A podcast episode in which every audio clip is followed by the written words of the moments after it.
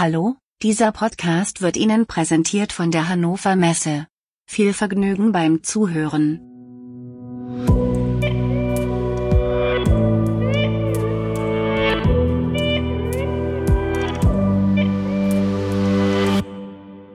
Hallo, liebe Zuhörerinnen und Zuhörer, das ist die Podcast-Folge Nummer 60, wow, 60 des Podcastes KI in der Industrie. Ähm, hier spricht Robert Weber wieder im Büro in Würzburg und grüßt nach München. Herzlichen Glückwunsch, dass du wieder im Büro bist. Robert äh, Peter Seeberg hier nach wie vor in seinem Homeoffice aus München. Schönen guten Morgen. Guten Morgen. Folge 60, Peter. Wir knacken einen Zehner nach dem nächsten. Wahnsinn. Ja. Wer hätte das gedacht? Ja.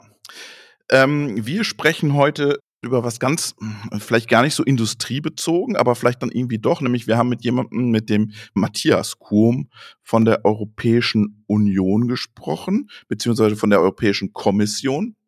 Und der kümmert sich um das ganze Thema KI, Daten, Digitalisierungsthemen dort vor Ort. Und ähm, wir wollen so ein bisschen über Datenstrategie, Datenleitlinien und äh, auch Infrastruktur sprechen, aber dazu dann mehr im Hauptteil. Wir starten wieder mit einem aktuellen Teil und ich fange diesmal an mit dem aktuellen Teil und an einer Meldung kommen wir natürlich nicht drumherum, nämlich Daimler und Nvidia tun sich zusammen. Ich fand das, die, die, der Zeitpunkt der Veröffentlichung ganz spannend, weil, glaube ich, zwei Tage vorher haben sich Daimler und BMW dann selber aus dem Rennen genommen, haben gesagt, wir wollen nicht mehr zusammen an autonomen äh, Fahrzeugen forschen gemeinsam. Äh, jetzt wissen wir auch, warum man sich getrennt hat, nämlich weil in Daimler geht ein, einen anderen Weg mit Nvidia in Zukunft.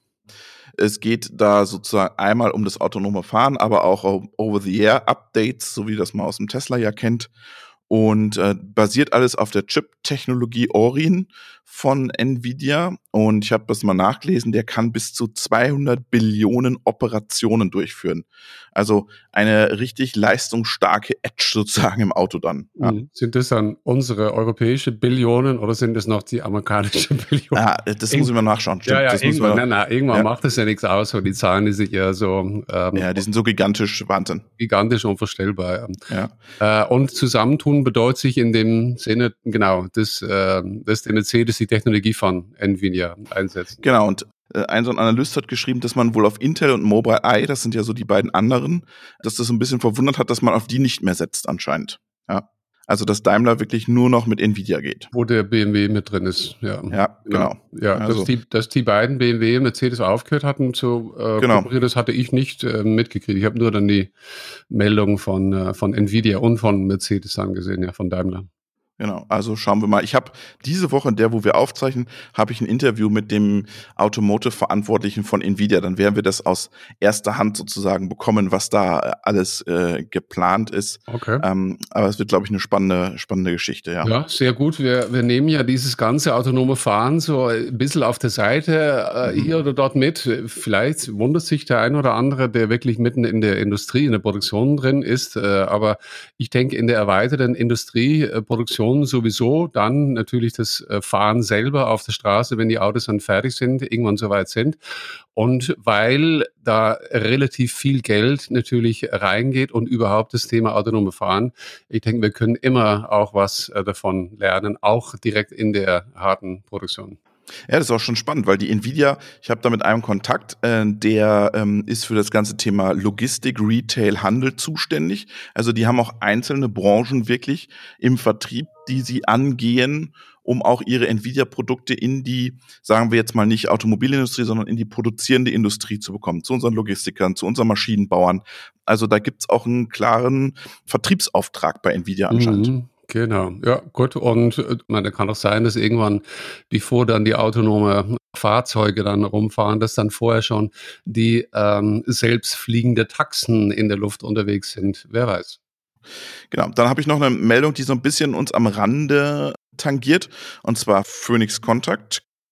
Intel und Ericsson haben den ersten, nach eigenen Angaben, ersten industriellen 5G-Router vorgestellt. Mhm. Äh, warum tangiert uns das nur am Ende? Naja, es ist am Ende ist es nur in Anführungsstrichen Internet, ja, ganz leistungsstarkes Internet, aber es geht ja das ganze Thema Datenübertragung aus der Fertigung in eine Edge oder in ein ähm, Rechenzentrum oder in eine Cloud. Von daher habe ich gedacht, komm, das passt doch auch noch bei uns äh, mit in den aktuellen Teil. Es wird natürlich das Thema Edge Cloud, was wir von Anfang an ja mitnehmen, wieder äh, neu aufbrechen in dem Sinne, weil der ein oder andere, der sagt, ja, Herr Seeberg, Sie haben bis jetzt gesagt oder du hast bis jetzt gesagt, na, die Edge, äh, da kommen wir nachher auch noch dazu in unserem Hauptthema. Und wenn ich dann die Möglichkeit habe, mit 5G, also Faktor X deterministisch auch äh, drahtlos in der Fabrik zu kommunizieren, könnte das theoretisch wieder, aber ich sage jetzt in der Fabrik und dann muss ich natürlich noch nach draußen zu dieser Cloud, wo die dann auch ist. Das Thema besprechen wir nachher. Aber kann es quasi wieder aufbrechen, weil dann der ein oder andere sagt, wenn ich 5G habe, dann kann ich auch deterministisch, theoretisch und äh, gut, kommen wir nachher drauf. Ja, sehr gut. So, das war schon bei mir vom aktuellen Teil. Was hast du, Peter? Ja, ich habe äh, ein äh, Teil aktuelles. Äh, da gab es eine Bitkom-Studie, die haben das äh, paar Punkte daraus kommuniziert. Die haben ja etwa 500 Unternehmen aus der Industrie, größer 100 Mitarbeiter, haben die befragt. Da ging es um die Digitalisierung deutscher Fabriken. Das hat im April 2020 stattgefunden. Ähm, und da, da hatten die Leute Zeit, was auszufüllen. Ja. Äh, in April, ja, genau. ja, tatsächlich, ja, genau. Und da haben sechs von zehn äh, Firmen äh, setzen auf Industrie 4.0 Anwendungen. Insofern äh, ist das interessant oder nicht? Relativ. Äh, das fand ich interessant, diese Punkte, die gesagt haben. Also anders als bei uns die Schulen oder auch die Verwaltung hat ja die Industrie auch vor Corona sich digital schon auf den Weg gemacht. Das stimmt schon. Neun von zehn sehen tatsächlich dann ähm, Industrie 4.0 als Chance drei von vier, das sind immer so ganz grobe Zahlen, ne? die sind dann vielleicht 67 oder 82, äh, das ist dann viel zu viel Information. Drei von vier beschäftigen sich mit der Einführung neuer Geschäftsmodellen. Das fand ich eine sehr hohe Zahl. Ich habe es nicht genau im Kopf, wie weit man dann ist, aber zumindest dieses, äh, dieses Wissen, dass irgendwann das Richtung neue Geschäftsmodelle geht. Das ist bekannt in den Köpfen der Befragten. Ja, wir hatten gerade das Beispiel Automobilhersteller, die entwickeln sich ja so dann zu Anbietern von Mobilitätslösungen oder ein Hersteller von Medizintechnik zu Anbietern von Gesundheitsdienstleistern. Also diese Weg Richtung Dienstleister, Pay-per-Use oder gleich noch fünf von zehn haben auch diese Pay-per-Use oder eben Produktion as a Service äh, Modelle eingeführt. Also ich denke, dass es für viele äh, Zuhörer sehr wichtig ist. Würden wir uns auch immer interessieren, wenn der ein oder andere konkret sich mit dem Thema beschäftigt, als ich sag mal Maschinenbauer oder auch äh, produzierendes Unternehmen zu sagen, ich biete das jetzt an oder umgekehrt. Ich als Betreiber verlange demnächst, dass mein Anbieter genau eben nicht mehr seine Maschine mehr verkauft, sondern mir eine Dienstleistung. Ich habe noch zwei, drei Punkte dazu. Äh, KI, das ist ja unser Thema. Ja. Da habe ich eine Aufteilung, die Firmen größer wie 500 Mitarbeiter setzen heute jedes fünfte Unternehmen KI ein. Firmen unterhalb 500 Mitarbeiter ist es dann nur noch jedes zehnte. Also da gibt es noch ein bisschen Potenzial, aber das ist auch völlig in Ordnung. Deshalb sind wir ja auch da, Robert und ich, und äh, kommunizieren mit Ihnen, kommunizieren mit euch. Jedes fünfte Unternehmen will neue Mitarbeiter in dem Bereich Industrie 4.0 einstellen, also spezifische äh, Fähigkeiten. Und sechs von zehn äh, sind der Meinung, das ist aber auch wichtig, dass Arbeitsplätze für Geringqualifizierte in den Fabriken wegfallen. Und mhm. deshalb, das ist auch sehr wichtig unterm Strich fast, dass zwei Drittel Mitarbeiter weiterbilden wollen. Und da will ich kurz dabei stehen bleiben bei dem Punkt. Nochmal kurz zur Erinnerung. Robert und ich bieten ja unsere einführende Interviews als KI in der Kantine an. Das ist ja so ein äh, einführendes Weiterbildungsangebot für wirklich jeden Mitarbeiter in der Fabrik. Mit dem Professor Oliver Negemann haben wir einen Zweitageskurs. KI im Kurs nennen wir das, den wir zum Beispiel aber auch an der Technischen Akademie in Esslingen abhalten. Ja, und dann gibt's ja noch dieses Schulungsangebot, dieses Excel. Wir haben schon mal drüber geredet. Wenn der eine oder andere das haben möchte, ich äh, verbreite das manchmal auf LinkedIn, aber der eine oder andere, der das jetzt konkret haben will, bitte eine E-Mail an peter.guidepodcast.de. Oder unser Buch kaufen. Da ist es auch drin. Da ist es auch drin, ja. Das ist, da ist ordentlich sogar drin. das ist noch übersichtlich. Viel, noch eine viel bessere Idee, ja. ja. So, und zum Abschluss Zwei von zehn Befragten sind Deutschland weltweit auf einer Spitzenposition, also in Bezug auf Digitalisierung in der Industrie. Hinter den Vereinigten Staaten drei von zehn. Das habe ich überhaupt nicht verstanden. Ich habe das so im Kopf abgespeichert, dass es oft und lange in den letzten Jahren gehießen hat, die Staaten müssen erstmal wieder anfangen, überhaupt zu produzieren, weil die haben ja vor 20, 30 Jahren New Economy aufgehört zu produzieren, sind natürlich Nummer eins B2C, KI und EDV, äh, Google, Facebook und so weiter und so fort. Aber das habe ich jetzt überhaupt nicht verstanden. Das ist nur mein persönlicher Kommentar dazu. Und zwei von zehn sehen Japan vorne, ein von zehn China und auch eins von zehn Südkorea abschließende Bemerkung noch hier von Achim Berg, der sagt, wir müssen jetzt unsere Datenschätze verantwortungsvoll nutzen und KI zu einer europäischen Schlüsseltechnologie machen. Ja, und das genau machen wir ja heute, indem wir mit dem Matthias Kurm von der Europäischen Kommission über eben diese gemeinsamen europäischen Datenräume sprechen. Ja, ich, ich, ich kann dieses Amerika auch immer nicht verstehen. Ich glaube, vielleicht ist es auch eine falsche Wahrnehmung, weil äh, ich habe letztens mit dem Gunnar Sohn auch darüber diskutiert online. Die haben ja EDV, super, alles Consumermarkt und dann ganz viel Agrar- und Landwirtschaft.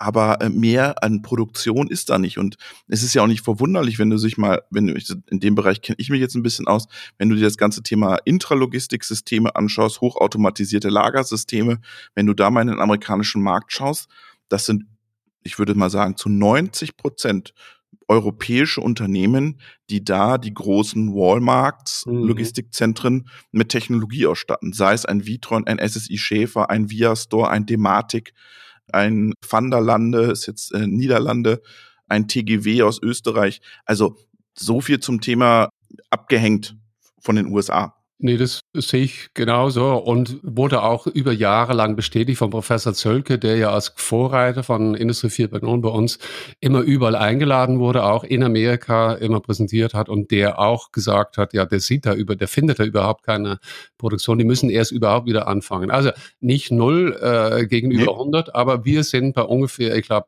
22, 23 Prozent äh, unseres GDP äh, unseres, wie heißt es, Bruttoumsatzprodukt. Bruttoinlandsprodukt, ja. Und die Amerikaner sind, glaube ich, bei ungefähr 7, 8, 9 Prozent. Und nicht nur die Amerikaner, äh, viele andere, die Engländer, viele andere Länder haben das ja genauso gemacht, haben sehr stark auf New Economy gesetzt. Und wir haben zumindest diesen gesunden Anteil an Produktion beibehalten.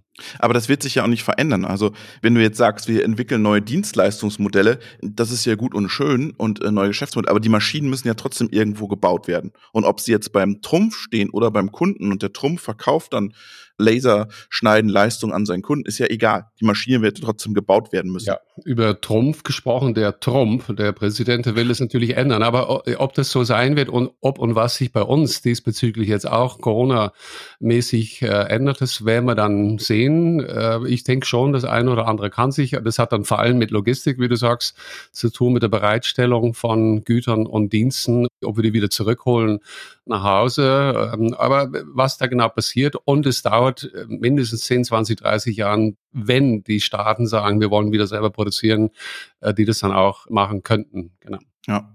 So, äh, hast du noch was im aktuellen Teil? Sonst gehen wir nämlich. Nee, nee, das war nur der eine Punkt, ja. Ja, da haben wir eine schöne Überleitung, nämlich ja sofort zum Matthias Kurm von der Europäischen Union bekommen. Du hast mit ihm schon vor, ich weiß nicht, drei, vier Wochen, glaube ich, das Interview geführt in der Hochphase der Corona-Pandemie in Europa, in der ersten Welle sozusagen. Ja, der Anlass war, dass da wieder so eine virtuelle Konferenz stattgefunden hat. Ich war bis vor zwei, drei Jahren schon mal bei der Europäischen Kommission damals als Repräsentant vom VDMA mit Herrn Peters. Äh, später bin ich nochmal explizit eingeladen worden, habe da eine Präsentation äh, gehalten, explizit auch zu dem Thema KI, wenn ich ab und zu sage, also der Europäischen Kommission nahegelegt, dass doch jeder EU-Bürger 60 Minuten Einführung in das Thema bekommen sollte, dann war das dort. Und vor zwei Monaten, glaube ich, gab es eine digitale äh, Konferenz, wo auch der Matthias äh, aufgesetzt hat. Und dann habe ich mir gedacht, interessantes Thema, da müssen wir unbedingt in Detail drüber reden. Ja, vor allem auch vor dem Hintergrund Gaia X und International Data Spaces Association, die es ja in Deutschland gibt ich glaube, das wird uns alle so ein bisschen erhellen und uns einen Blick über die deutschen Grenzen ermöglichen, denn äh, auch in anderen Ländern äh, wird was getan, nicht nur in Deutschland. Aber jetzt hören wir erstmal rein, wie denn die Strategie der Europäischen Kommission aussieht.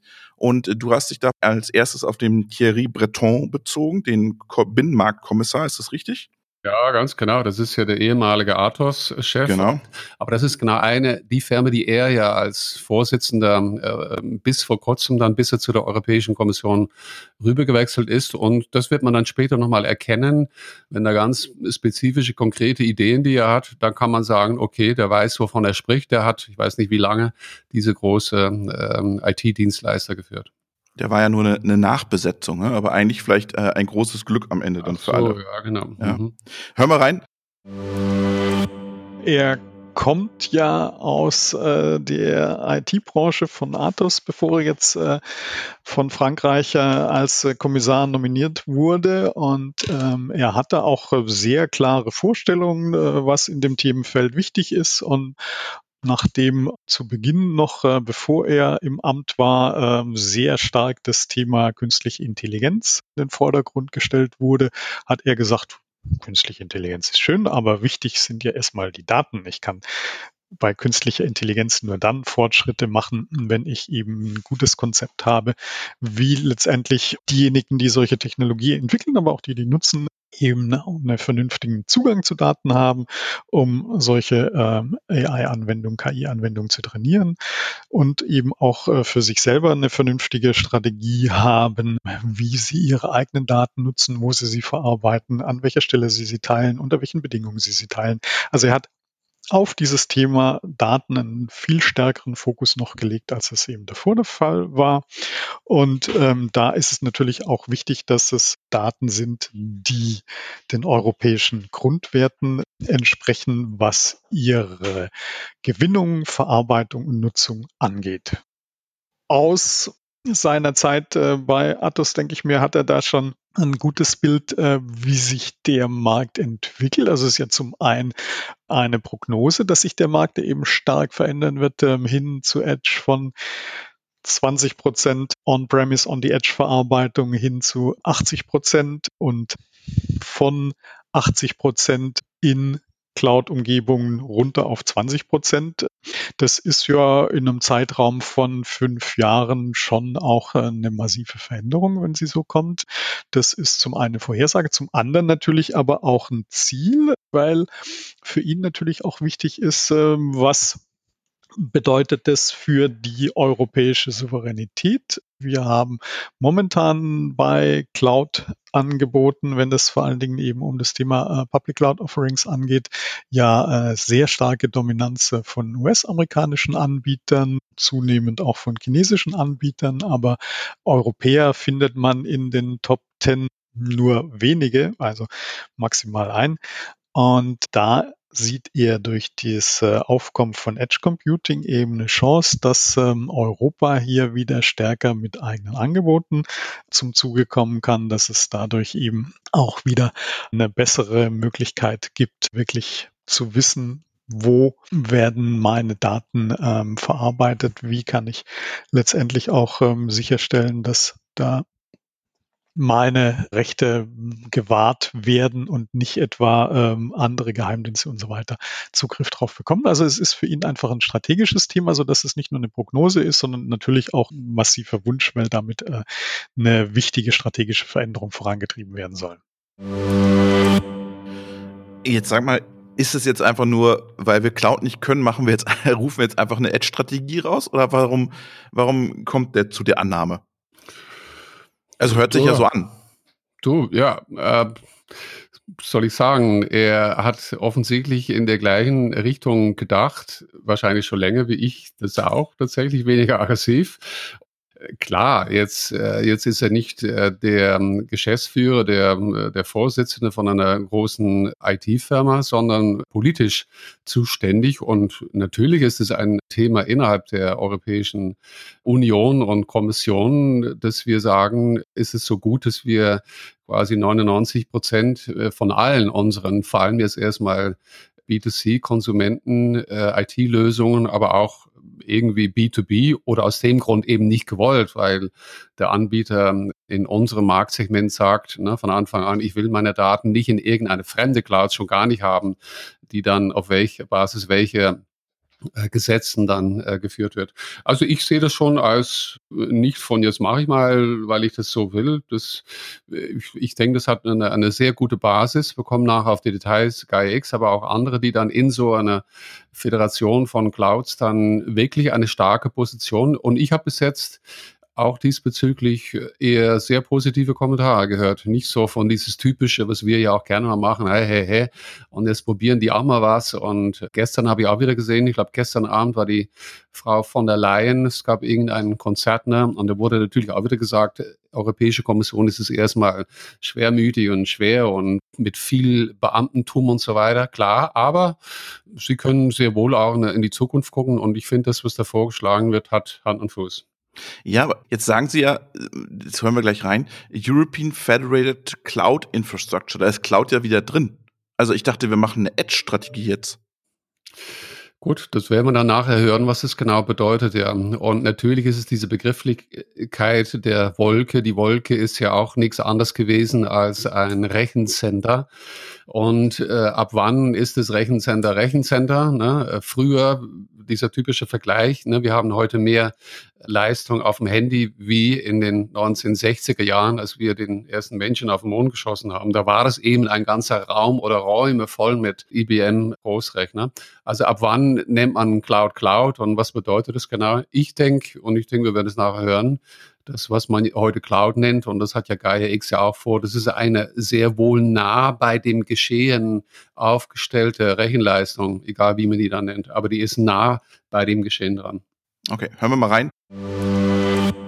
Organisatorisch äh, bedeutet es, ähm, dass man einzelne Anbieter äh, in Verbund zusammenbringt äh, mit gemeinsamen ähm, Schnittstellen, mit gemeinsamen äh, Beschreibungen ihrer Leistungsangebote, weil wir eben aktuell sehen, dass äh, viele der ähm, europäischen Anbieter in nationalen Märkten agieren und nicht so sehr es schaffen, über ihr jeweiliges ähm, Heimatland ähm, rauszukommen. Das, das ist so der organisatorische Teil.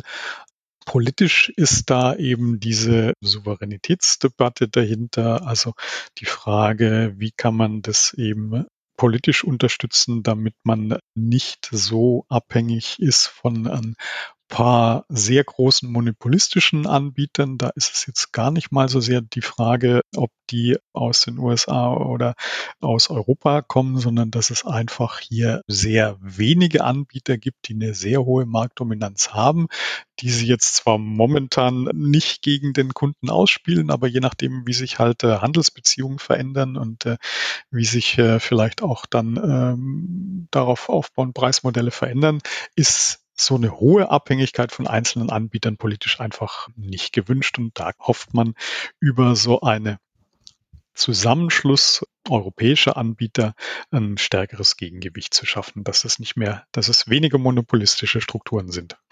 Genau. Und da könnten dann ein International Data Spaces oder auch ein Gaia X, aber die würden dann in so einem größeren äh, Verband eine Rolle spielen können, wenn sie das wollen.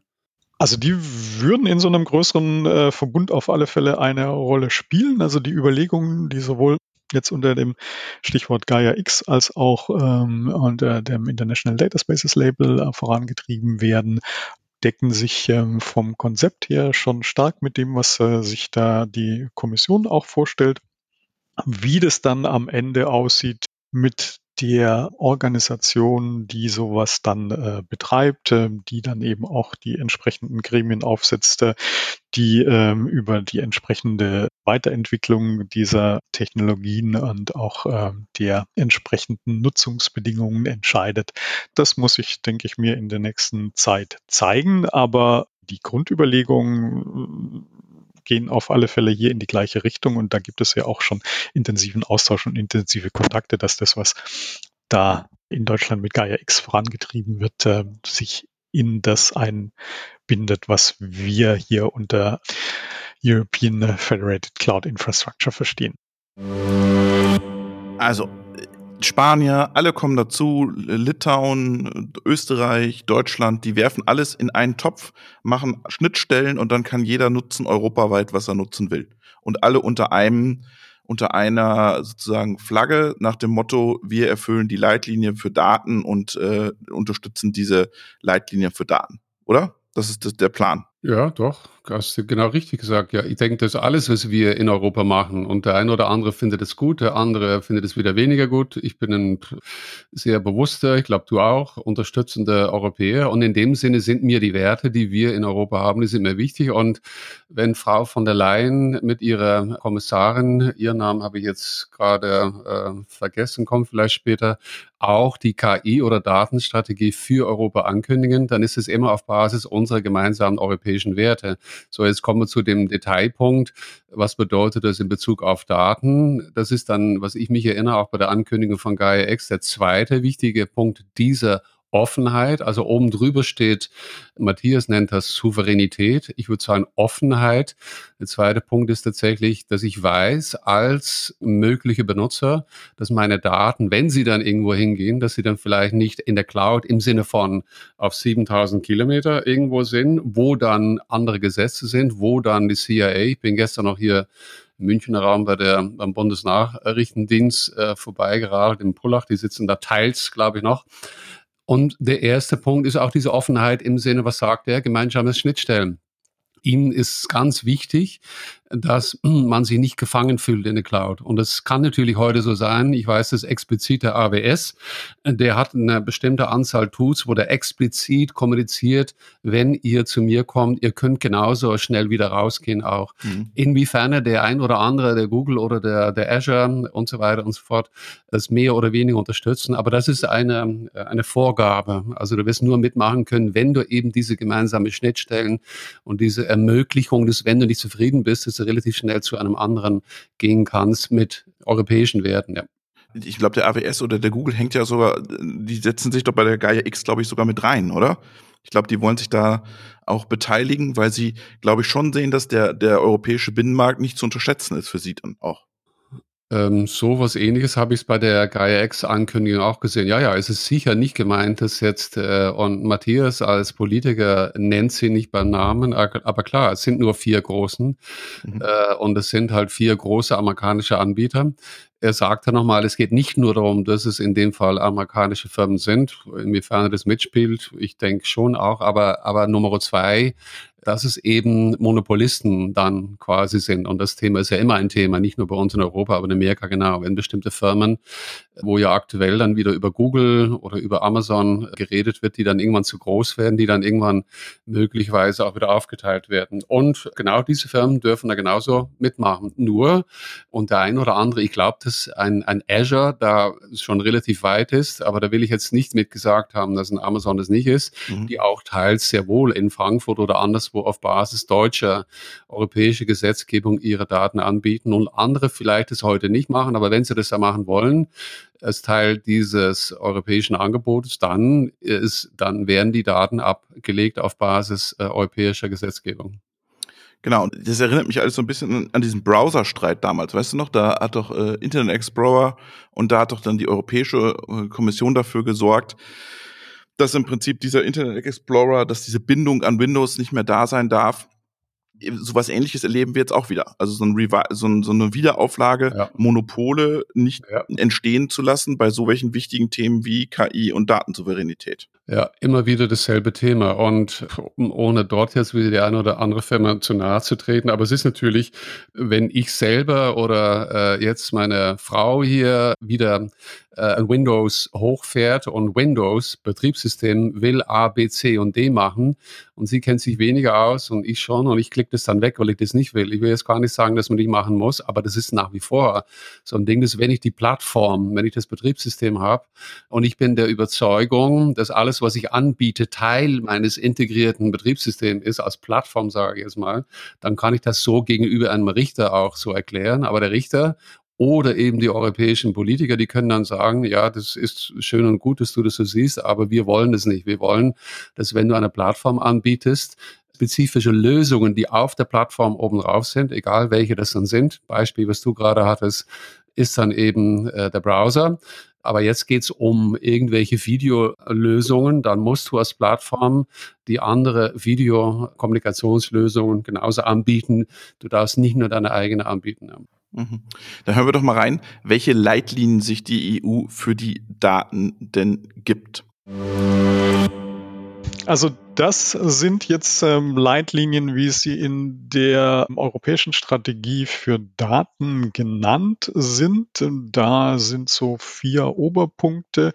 Das eine ist der Free Flow of uh, Non-Personal Data, also dass uh, Daten innerhalb der EU, aber auch uh, zwischen Sektoren möglichst einfach ausgetauscht werden können. Das ist ein Aspekt. Der zweite Aspekt ist, dass es ähm, eine hohe Verfügbarkeit von, wie er es nennt, High-Quality-Data gibt, also wirklich qualitätsgesicherte Daten, wo es eben auch entsprechende Metainformationen über den Ursprung äh, gibt, wo man eben auch weiß, in welchem Kontext und für welche Nutzung die sind. Und ähm, diese High-Quality-Data, die sollen eben ähm, Innovationen vorantreiben, Innovationen ermöglichen. Und deswegen ist es ähm, sehr wichtig, ähm, dass äh, da eine hohe Verfügbarkeit von solchen High-Quality-Data äh, unterstützt wird. Dann ist der dritte Aspekt, dass eben bei dieser Datenverarbeitung, das hatte ich vorhin ja auch schon gesagt, eben europäische ähm, Regeln und Werte auch voll respektiert werden, dass man eben das äh, GDPR-compliant, also datenschutzkonform ähm, macht, dass man da eben auch, was jetzt zum Beispiel äh, das Thema äh, Bias angeht, äh, darauf achtet, äh, dass es eben nicht zu Diskriminierung Unterlaufen von, von diesen Werten führt und dass es eben der europäische Weg ist, wie man letztendlich in der Datenökonomie hier voranschreiten will. Und der vierte Aspekt ist, dass es von der Kommission dazu, damit das Ganze eben auch eine breite Nutzung findet, klare, praktische Richtlinien und Handhabungen gibt, wie solche Data Governance Mechanismen ähm, in, aufgesetzt werden sollen, damit man da einfach eine Orientierung hat und sich dann überlegen kann, macht es für mich Sinn, will ich sowas in meiner Branche aufbauen und äh, an welchen Stellen will ich vielleicht auch die Sachen ein bisschen anders aufsetzen, aber dass es da eben solche Guidelines gibt. Das hört sich ja so ein bisschen an wie, wie, wie die Kollegen vom International Data Spaces Association, die ja genau sowas auch implementieren, dass du im Prinzip die Governance-Strukturen dahinter hast, du hast die Policies, du kannst die Daten reinstellen, das ist sicher, die sind unveränderlich, du kannst sagen, was damit gemacht werden soll, du kannst sagen, wer darf sie nutzen, wie lange darf er sie nutzen, wo darf er sie nutzen. Also dass es am Ende wirklich einen wirklich festen Rahmen gibt, was darf ich mit diesen Daten, mit diesen Daten, mit diesen Daten tun. Genau. Und wie du am Anfang gesagt hast, unsere äh, Sicht, ich sage mal, unsere deutsche Sicht, die ist natürlich klar, über ein Gaia X oder aber schon sehr viel länger. Ich habe früher ja genannt Industrial Data Space, glaube ich, vor genau. vier, fünf Jahren oder so schon verfolgt als ein sehr wichtiges, ähm, also eine Plattform, die irgendwann notwendig sein wird, um tatsächlich die Daten zwischen Anbieter und Nutzer zu organisieren. Ich denke, dass es eine mögliche Lösung ist. Ich denke, ähm, ja, du hast recht. Das, was die da jetzt mit International Data Spaces, auch sehr interessant. Die sind schon früher quasi oder parallel mit der Europäischen Kommission, weiß ich nicht, gesagt, das ist nicht nur für die Industrie wichtig, das ist für alle Märkte. Und da kommen wir ja nachher noch bestimmt drauf, wichtig. Das sagt die Europäische Kommission auch. Und ich denke, dass das eine mögliche Lösung ist.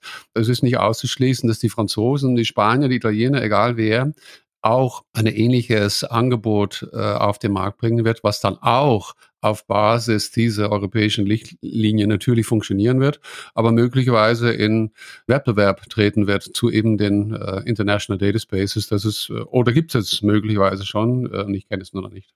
Aber wir können uns dann sicher sein, wenn ich das spanische Angebot habe, kriege ich das gleiche wie das deutsche. Bloß ich kriege da die Daten von SEAT und äh, den ganzen spanischen Unternehmen die das da vielleicht einstellen. Aber das Labeling, die Datenintegrität, die Datenpolicies sind die gleichen, als wenn ich die Daten in Deutschland nehme mir von einem Unternehmen wie ThyssenKrupp, das bei International Data Space da Das ist ja das Ziel. Auf der Basisebene, glaube ich, ja. Also ja. er hat auch noch äh, Meta-Informationen, mhm. hat er gesagt. Ich habe gestern interessanterweise gesehen, dass der Google Cloud jetzt ein neuer, neues Mitglied von der OpenSea Foundation geworden ist. Herzlichen Glückwunsch, äh, Stefan Hoppe, diesbezüglich. Das ist ja der Stand, der weltweite Standard, wenn es um Metainformationen geht. In der Industrie. Äh, in der Industrie heute, sehr guter Punkt. Ähm, aber auch geht in anderen Industrien, aber da gibt es auch andere und das ist damit ein sehr gutes Beispiel. Es wird nicht festgelegt, was für Meter Informationen du machen musst, aber es wird festgelegt durch diese Richtlinien, dass du offen sein musst, dass du austauschen müssen kannst, können musst. Aber was du konkret machst, kann sehr wohl sein, da wird es verschiedene Angebote geben. Das ist nicht festgelegt, dass ein bestimmtes Angebot auf Basis dieser Richtlinien dann der Standard ist. Nein, es wird, schauen wir mal, ob es äh, 10 oder irgendwann 100 oder auch äh, Richtung 1000 äh, verschiedene Angebote geben wird. Ist das nicht wieder zu verwirrend, wenn du am Ende wieder 100 Angebote am Markt hast? Ja, es ist auch nicht gesagt, dass es, ich habe mich auch gewundert über die große Zahl 1000, die ich gesagt habe. ähm, ich denke, dass es sehr wichtig ist, dass wir eben äh, Europa sind, dass wir keine Mono dass wir selber ja nicht äh, autokratisch sind und sagen, es gibt nur ein Angebot. Das kennen wir von typischerweise, ich sag mal, China, äh, Nordkorea und das ist gar nicht bewertend gemeint. Das hat alles seine Vor- und Nachteile und ich will auch jetzt wieder nicht sagen, dass es Vorteile hat, aber so ist es wir sind Europa und wir machen eine Anzahl von, von Richtlinien und da kann jeder auf diese Basis unsere Werte machen, was er will. Ich denke, es wird eine Anzahl von Angeboten geben und da zum Beispiel die mittlerweile International Data Spaces schon seit vier, fünf Jahren, glaube ich, das macht, haben die natürlich ein, ein, ein gutes Anfangsangebot. Ob der ein oder andere sagen wird, ich kann das besser, ich kann das anders, das ist aber eine sehr gute Geschichte natürlich. Ne? Das ist ein anderes äh, Zusammengehen von mehreren Firmen sagt, wir machen das ein bisschen anders. Und dann soll der Markt selber entscheiden, welche von den beiden Angeboten. Das finde ich gut. Und du wirst recht haben. Möglicherweise wird es keine 100 äh, Angebote dann deshalb geben. Hm. Hören wir mal rein in die, in die Datenstrategie, weil wir da, da sind wir ja genau jetzt gerade bei dem Thema, welche Strategie verfolgt die Euro Europäische Kommission damit? Also wir haben jetzt bei dieser Datenstrategie äh, vier Säulen beschrieben. Die erste Säule ist erstmal das entsprechende rechtliche Rahmenwerk. Also da wird dann überlegt, was möglicherweise am Rechtsrahmen zu ändern ist. Also wird ja auch diskutiert, inwieweit es Eigentumsrechte an Daten braucht und solche Sachen. Das wird da unter dem Stichwort in dieser Säule vorangetrieben, wobei aktuell jetzt die Position da ist, dass es nicht dieses Eigentumsrecht braucht, aber das sind Punkte, die da diskutiert werden. Der zweite Pfeiler ist dann, dass man ähm, Enablers schafft, also dass man einfach bestimmte Tools zur Verfügung stellt, die Grundfunktionalitäten anbieten und Tools und Grundfunktionalitäten, das betrifft zum einen das Thema äh, Cloud Offerings. Ähm, da gibt es ja verschiedene Überlegungen, wie man die Angebote von vielen kleinen Cloud-Anbietern zu einem größeren Verbund zusammenfassen kann und damit eben die Elastizität und auch die globale Verfügbarkeit dann verbessert und damit eben die europäischen kleineren Anbieter im Zusammenschluss schlagkräftiger machen kann auf dem äh, internationalen Markt. Ähm, das ist dieses Thema Federated äh, Cloud Infrastructures. Ähm, in Deutschland gibt es ja da die Initiative Gaia X, die das auch vorantreiben will. In ähnlicher Weise überlegt man das eben auch auf Kommissionsseite, da zu unterstützen, dass man da eine höhere Sichtbarkeit der europäischen Anbieter gewährleisten kann. Und der zweite Punkt der Enablers ähm, sind eben die Data Spaces in verschiedenen Sektoren, über die wir da sicherlich auch noch sprechen werden. Dritte Säule ist das ähm, Thema Kompetenzen. Also was kann man ähm, da auf Seiten ähm, der Skills tun? Das ist natürlich ein äh, Gebiet, wo die äh, Kommission keine direkte Zuständigkeit hat, aber wo es trotzdem ähm, so ein paar Initiativen gibt, um eben die Aktivitäten in den äh, Mitgliedstaaten da zu koordinieren und an bestimmter Stelle eben auch insbesondere wieder die äh, KMUs und den Mittelstand zu unterstützen. Zum einen durch entsprechende Test- und Experimentierumgebungen, zum anderen aber auch ähm, durch äh, diese Digital Innovation Hubs, also Kompetenzzentren, wo KMUs äh, Beratung und Unterstützung und ähm, auch äh, da wiederum Ausprobiermöglichkeiten für neue Technologien haben. Das ist also der dritte Bereich dieser Kompetenzen. Und der vierte ist dann eben tatsächlich äh, die Frage, äh, wie man diese ähm, European Data Spaces, die unter der Säule Enablers äh, entwickelt wurden, tatsächlich ausrollen kann über Europa, wie man da eben auch äh, die entsprechenden ähm, organisatorischen Voraussetzungen schafft und da eben zu Modellen kommt, äh, die von den Beteiligten äh, akzeptiert und genutzt werden. Jetzt heißt es schon European Data Spaces, ne? also ähm, dieses, dieses Konstrukt von den, was die mal in Deutschland da angefangen haben, in, in Dortmund, glaube ich, war das, wird jetzt im Prinzip ausgerollt auf Europa. Was ich spannend fand, ist dieses Thema beim Eigentumsrecht an Daten. Da ist man sich immer noch nicht irgendwie, ist man noch nicht weitergekommen. Ich erinnere mich da an unsere, eine der ersten Folgen mit dem, mit dem Rechtsanwalt, die wir geführt haben, Recht an Daten da ist man anscheinend nicht weitergekommen im Moment. Glaubst du, da kommt noch was oder lässt man das jetzt ganz außen vor und sagt, es gibt erstmal kein Eigentum an Daten? Ja, das ist natürlich auch eine politische gewollt oder nicht gewollt. Und ich kann mich erinnern, dass der VDMA damals gesagt hat, die das brauchen, ist es viel sinnvoller.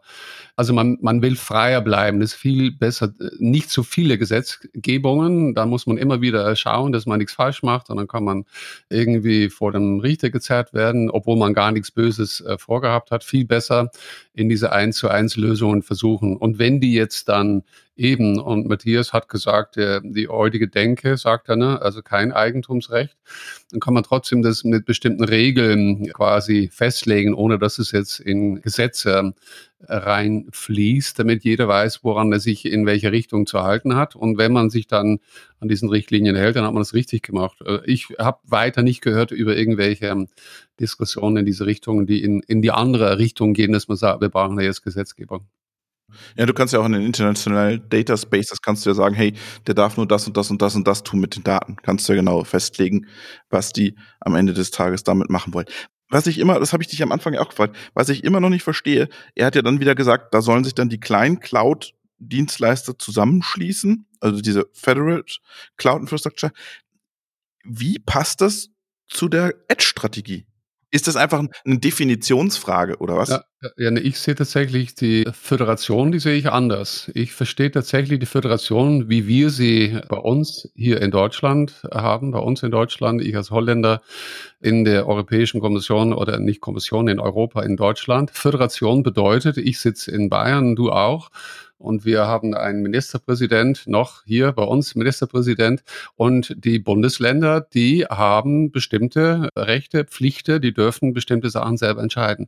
So ist mhm. es hier auch. Das ist als Edge zu sehen. Du musst dir vorstellen, techn ah, technologisch gesehen ist es unglaublich interessant. Müssen wir in den nächsten Wochen bestimmt mal eine ganze Folge daran spendieren. Es geht wirklich darum, dass ich meine Daten jetzt nicht von dort, wo ich bin, in die Cloud bringen, egal ob die auf 500 Meter oder auf 7000 Kilometer steht. Und in diesem Rechenzentrum namens Cloud werden die Daten trainiert und dann kommen sie vielleicht wieder zurück. Nein, die Algorithmen die kommen zu mir. Meine Daten bleiben dort, wo sie sind und äh, ich bringe die in Verbindung mit Algorithmen und dort vor Ort, das kann dann auch wieder Cloud, aber das heißt ja Edge, genau, das ist ja diese Frage.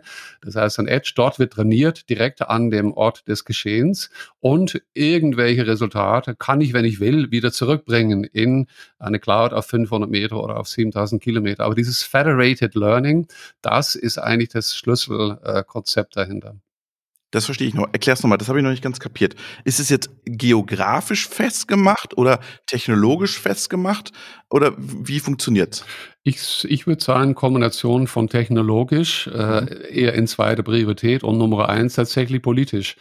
Und politisch gewollt der Vergleich zwischen Bundesrepublik Deutschland, mhm. sag mal Vergleich Europa gegenüber äh, Bundesländer, Bayern gegenüber innerhalb von Europa, äh, ob das dann Deutschland ist oder aber das Beispiel, was Matthias nennt, wenn wir dann Firmen angucken auf europäischer Ebene, gibt es dann eben ein Siemens und es gibt ein Athos, die Großfirmen, sage ich mal, die großen Länder auch, wie zum Beispiel in der Bundesrepublik Deutschland innerhalb Europa, Aber die Kleinen müssen auch ihre Möglichkeit haben, ein Angebot zu schaffen auf Basis von, von diesem großen allgemeinen Konstrukt.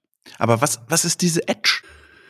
Was diese Edge ist, äh, wie, wie meinst du das, das? Also, du hast ja gerade gesagt, die Algorithmen kommen zu mir, oder?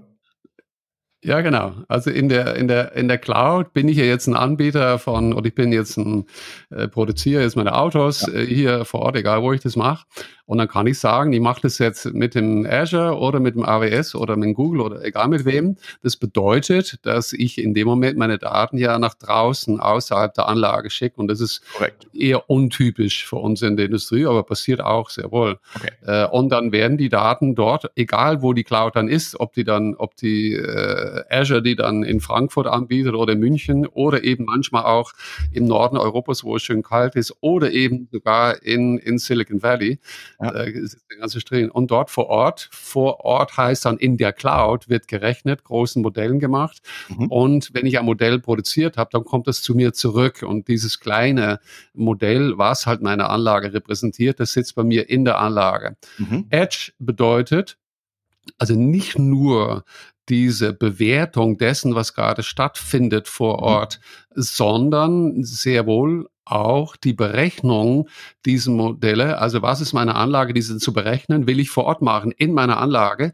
Ich weiß jetzt nicht, wo das dann stattfindet, ob das dann tatsächlich nach wie vor einen PC oder zehn PCs, die dann in meiner Fabrik stehen oder wie ein Gaia X, nur als Beispiel, das dann zur Verfügung stellt, müssen wir selber dann nochmal uns schlau machen oder halt eben außerhalb. Na, wenn ich ein großen Anbieter bin, wenn ich im BMW oder Mercedes bin, um dabei zu bleiben, die haben ja auch ihre eigene Rechencenter. Also hybride Strukturen, Edge Cloud wie IOTOS oder sowas. Das auch, ja, sicher. Man schaut immer. Und äh, wie am Anfang gesagt, mit 5G wird es nochmal weiter auflösen, weil ich heute in der Industrie, wo ich deterministische Kommunikation habe, innerhalb von Millisekunde und zwar festgetaktet. Und die darf den ganzen Tag nicht einmal fehlen. Wenn sie einmal fehlt, dann geht die Anlage in einen sicheren Modus. Äh, das wird auch bleiben mit 5G, weil ich glaube, so sicher werden wir diese Lösungen. Aber möglicherweise mit den industriellen Lösungen. 5G äh, ist ja explizit zugelassen auch auf dem Betriebsgelände. Das ist eine große Änderung gegenüber dem 4G. Aber ich weiß ja nicht, ich muss ehrlich sagen, ich habe jetzt nicht darauf geachtet, inwiefern Matthias auch den Begriff Edge in den Mund nimmt oder nicht. Aber es ist sehr wohl als Federated Cloud so gemeint, dass vor Ort Modelle berechnet werden und äh, später eingesetzt werden für die Bewertung dessen, was da gerade stattfindet.